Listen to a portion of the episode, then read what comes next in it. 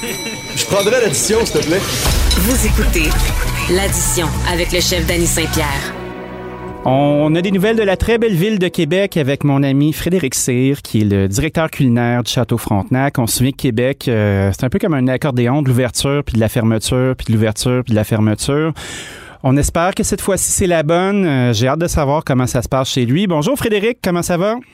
Ça va super bien. Bonjour, Danny. bonjour, bonjour. Euh, comment ça se passe au château, cher ami?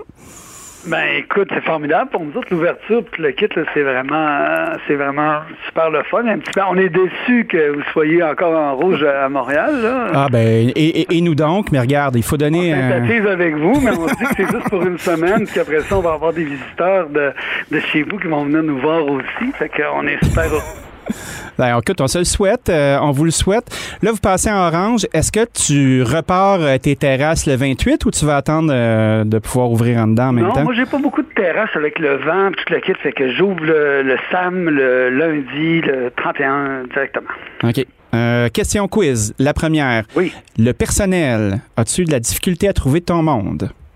Ben, parce que j'ai une grosse équipe et qu'on n'est pas rendu à la vitesse où, euh, comment je peux dire, si j'étais à la pleine vitesse d'avant COVID, probablement que j'aurais des j'aurais pas assez de personnel. Mais là, comme on prévoit une réouverture qui va être quand même plus graduelle, ben, moi, je vais être correct en. Je sympathise en ville, ça a l'air être euh, assez difficile. Ben, écoute, moi, je pense que, tu sais, on en parle souvent au micro, hors micro. Euh, on est dans un moment où la réalité va frapper tout le monde d'en face, où on va retrouver euh, des employés qui vont vouloir travailler, mais pas à n'importe quel prix, des entreprises qui vont devoir refaçonner leur service pour être capable d'assurer parce que tout le monde pose des annonces puis les gens répondent pas à l'appel. Euh, les gens veulent plus travailler pour des pinottes. Euh, ça va être intriguant. Ça fait mal sur le coup, mais j'ai ben, l'impression que l'industrie va bien s'en tirer. Dans, dans, ce que tu dis là, c'est exactement ce que moi je vis. Tu les gens, j'ai des bonnes conditions d'emploi, j'ai des bons salaires pour mes employés, fait que j'ai conservé. Euh, y a beaucoup de ça qui me touche moins parce que je suis déjà un employeur de choix. Mais si j'avais pas ça, je vivrais la même réalité que les autres. Tu là, j'ai la chance d'avoir du personnel d'expérience super compétent. C'était sûr que pour moi, je vis complètement une autre réalité. Quand on va arriver à des stades où je vais recommencer à faire 3000, 4000 repas par jour, oui. Là, je vais, je, vais, je, vais, je, vais, je vais frapper mon moment où, OK, euh, comment je recrute, euh, je vais avoir besoin de trouver des nouvelles, euh, des nouvelles, nouvelles, visions de recrutement, tout ça pour tout le monde, mes employés qui sont plus temps partiel ou qui travaillent au occasionnel chez nous. Mais est-ce que vous avez déjà considéré, puisque effectivement vous avez du volume d'affaires qui nécessite des mains, des fois, des gens pour remplir des chandails, comme on dit dans le monde du hockey, est-ce que vous faites de la formation à l'interne? Tu sais, exemple de prendre quelqu'un qui a des euh, qui a des attitudes euh, positives, mais qui n'a pas nécessairement les aptitudes, puis de les former à l'interne pour devenir, ah admettons, des, euh, des assembleurs de banquets? J'utilise des gens de, des gens de la plonge, je, distribue avec l'équipe de salle en salle à manger au, niveau du au niveau du travail de cuisine que je peux leur donner, c'est de l'empactage, des choses comme ça. Des fois, ils viennent nous aider en cuisine directement. OK. On le fait déjà, nous, parce que c'est justement, comme on a des gros volumes, souvent, c'est puis je, je t'avouer que pour les gens, c'est le fun. On est dans cette ère-là des, des, des, gens qui aiment, euh, qui aiment toucher à tout, voir les choses différemment, voir plusieurs aspects de leur travail. Fait que ça nous permet justement de s'impliquer là-dedans, euh, de faire ça plus naturellement, puis d'avoir des vrais besoins à ce niveau-là, puis de les impliquer euh, différemment dans, dans des tâches qu'ils font pas d'habitude. Fait que c'est super cool pour eux aussi. Mais est-ce qu'il y a des contraintes syndicales? Tu sais, vous êtes quand même un établissement qui est, qui est régi. vous devez avoir une convention collective qui est très claire. Est-ce que c'est difficile de faire changer de tâche aux gens? Mmh, pas tant que ça. La, la, la, difficulté, ce serait de dire, bon, je prends un serveur, je l'utilise comme cuisinier à temps plein. Là, ça deviendrait d'autres choses. Si son emploi, c'est un job de serveur, ben, ça, je peux pas forcément faire un cuisinier à temps plein. Mais je peux, par exemple, il peut faire d'autres tâches connexes. Il n'y a pas de problème avec ça. OK. Fait que ça te laisse quand même un certain lousse. Euh, autre question? Oh, oui. C'est pas bête et méchant non plus, là, notre ben relation. Elle ben simple et harmonieuse avec le syndicat. C'est pour ça qu'on y arrive aussi bien. Sinon, on, aurait, euh, on serait une entreprise lourde, sclérosée, qui aurait de la misère à avancer. Mais là, on n'a pas du tout, du tout ces rapports-là avec notre équipe syndicale. OK, bien ça, euh, c'est un gros plus. Il y en a beaucoup qui travaillent en salle, tout ça, tu sais. Il y en a qui travaillent dans des, justement, des, euh, au niveau de, des, métiers, de, de, des charpentiers, tout ça, des choses comme ça. Fait que, et, ils comprennent l'adaptation, les besoins nécessaires dans l'entreprise, puis ils voient la différence entre euh, un besoin de souplesse naturelle puis un, abus. Ah, ben écoute, un autre, un autre gros plus pour toi. On est rendu à 3-0 pour Fred. c'est très bon. non, mais on est vraiment chanceux, mais je, je le dis souvent, on est dans une période bénie au château où euh, ça va bien, euh, l'hôtel est rénové, on a une belle équipe, on a du staff compétent, fait que tout ça élimine beaucoup de tensions de travail, euh, beaucoup de beaucoup de difficultés que, qu'on aurait autrement, là, mais on c'est ça. OK, je t'entends. dis-moi, quel service tu offres en ce moment au château? Parce que là, on comprend qu'il n'y a pas des banquets de 3000 personnes, mais qu'est-ce que vous faites en restauration? Là, présentement, je fais euh, presque tous mes, ben, je fais tous mes clients en room service. Je fais des boîtes pour apporter. Donc, genre, on a les fins de semaine, les gens ont encore des menus qui peuvent, euh, pour des fondations, euh, des menus à nous, les classiques du château. On fait des pique-niques aussi, c'est super cool. Ça, tu sais, des pique-niques, les gens ils peuvent partir, il y a une couverture pour aller faire un, pique-nique sur les plaines d'Abraham ou quelque part dans un parc du Vieux-Québec. Wow. Ça leur donne quand même une souplesse pour faire des choses, c'est cool. On a toutes ces petites affaires-là à côté, là, tu sais, le thé, un peu tous nos classiques du château, on les fait un peu en, en, en take-out. À partir de lundi, on a le Sam qui ouvre. Bientôt, on a le Champlain qui va réouvrir d'ici deux semaines à peu près aussi. On a une série de petites affaires super tripantes qui s'en viennent de ce côté-là. Puis euh, on va commencer tranquillement à avoir des petits mariages, tout ça, tout ça en suivant, on suit les règles à la lettre, nous. Là. Oui, oui. Mais euh, aussitôt qu'on peut, on, a déjà des clients qui nous appellent pour faire le mariage, des choses comme ça. Puis on regarde avec eux, on les met un peu plus tard dans l'été.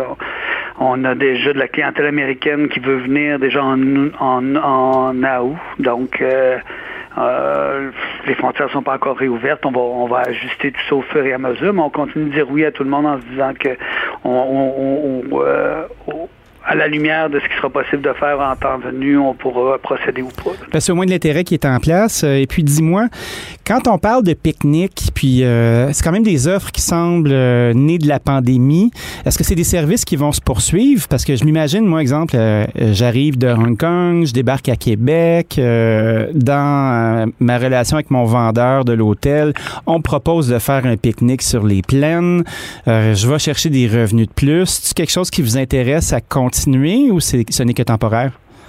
Ben non, moi c'est quelque chose que je vois comme une modernité dans notre milieu. Là. Même, euh, je pense qu'il y a beaucoup, beaucoup, beaucoup de restaurants qui vont continuer à, offrir des repas pour apporter ou des to-go avec tous les logiciels de service, sans les nommer de, de ce monde.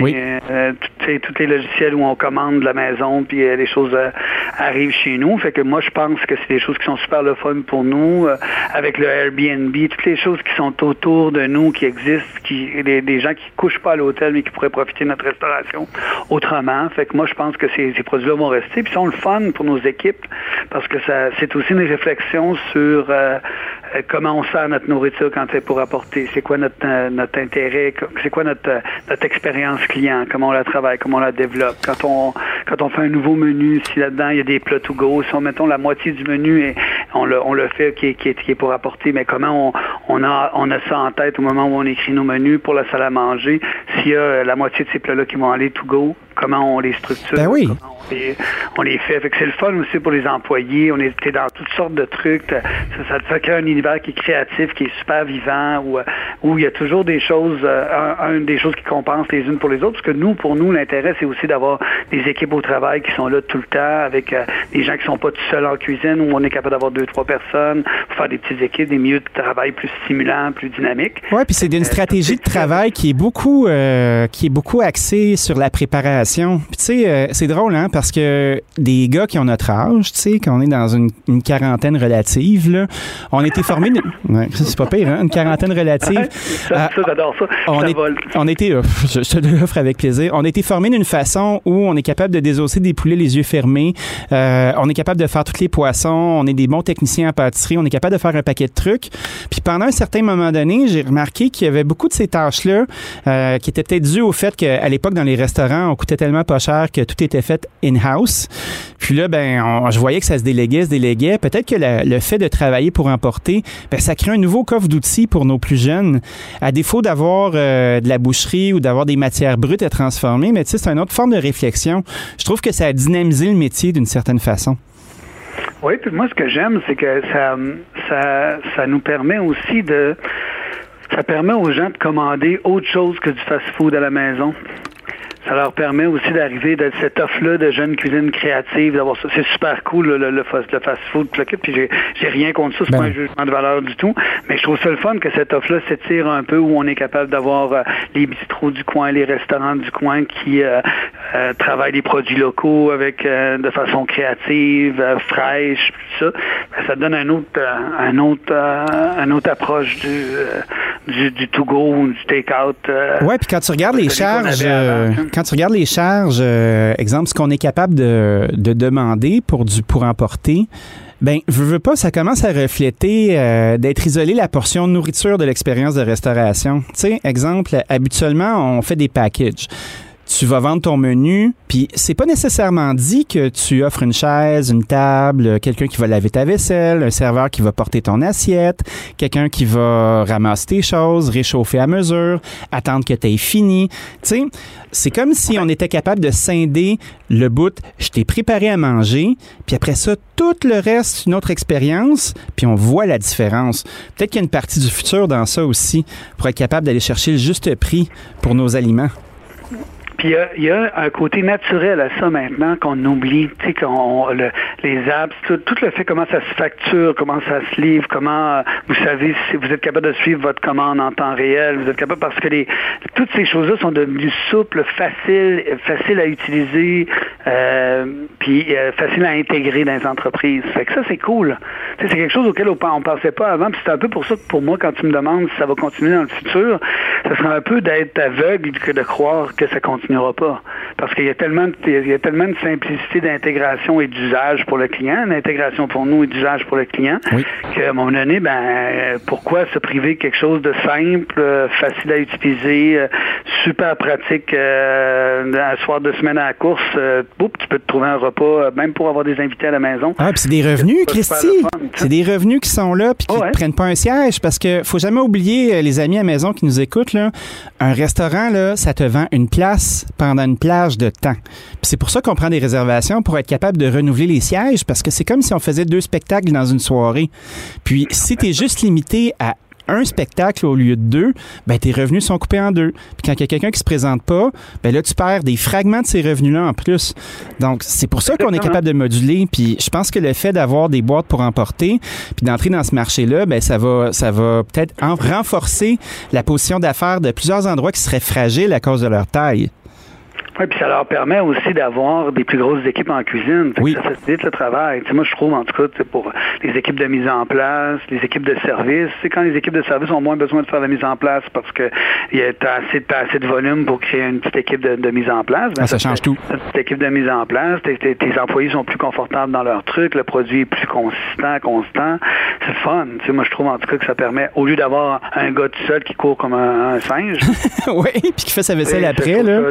Arc c'est le fun d'avoir euh, un, ensemble de personnes qui sont capables de travailler sur le même projet. Fait que ça, d'avoir le même produit vendu euh, à, différentes choses, ça augmente ton volume. Puis l'augmentation du volume me permet ça. Moi, je connais ça bien parce qu'au château, ben évidemment, j'ai un certain volume avec les 600 de chambre, les trois restaurants, tout le kit, puis les banquets, puis ces choses-là. Mais euh, c'est sûr que pendant la pandémie, on a eu beaucoup, beaucoup de réduction de nos effectifs. Quand on arrive avec ça aujourd'hui, quand tout ça recommence, ben c'est une autre, une autre dynamique.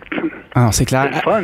C'est présent là, c'est quand même, là, on a quand même ce feeling-là de l'été qui arrive, euh, le, déconfinement tranquillement, la vaccination qui va bien. Il y a beaucoup, beaucoup de signes positifs. Je Je veux pas faire mon, mon, mon happy camper pour rien, là, mais je veux dire, je trouve quand même qu'on euh, est devant des signes. Il faudrait être un peu bête et méchant pour croire qu'on n'ira pas de l'avant avec des choses qui sont plus positives. Fait que si les gens manquent un peu de personnel, ben ils vont aussi réduire leurs heures de travail, ils vont faire moins mieux, puis ils vont ils vont le réaligner différemment puis je pense que ça va aussi euh, poser des bonnes questions, puis euh, tout à fait. tout le monde fasse tout, ben, ben c'est peut-être pas nécessaire. C'est le fun d'être un spécialiste dans quelque chose.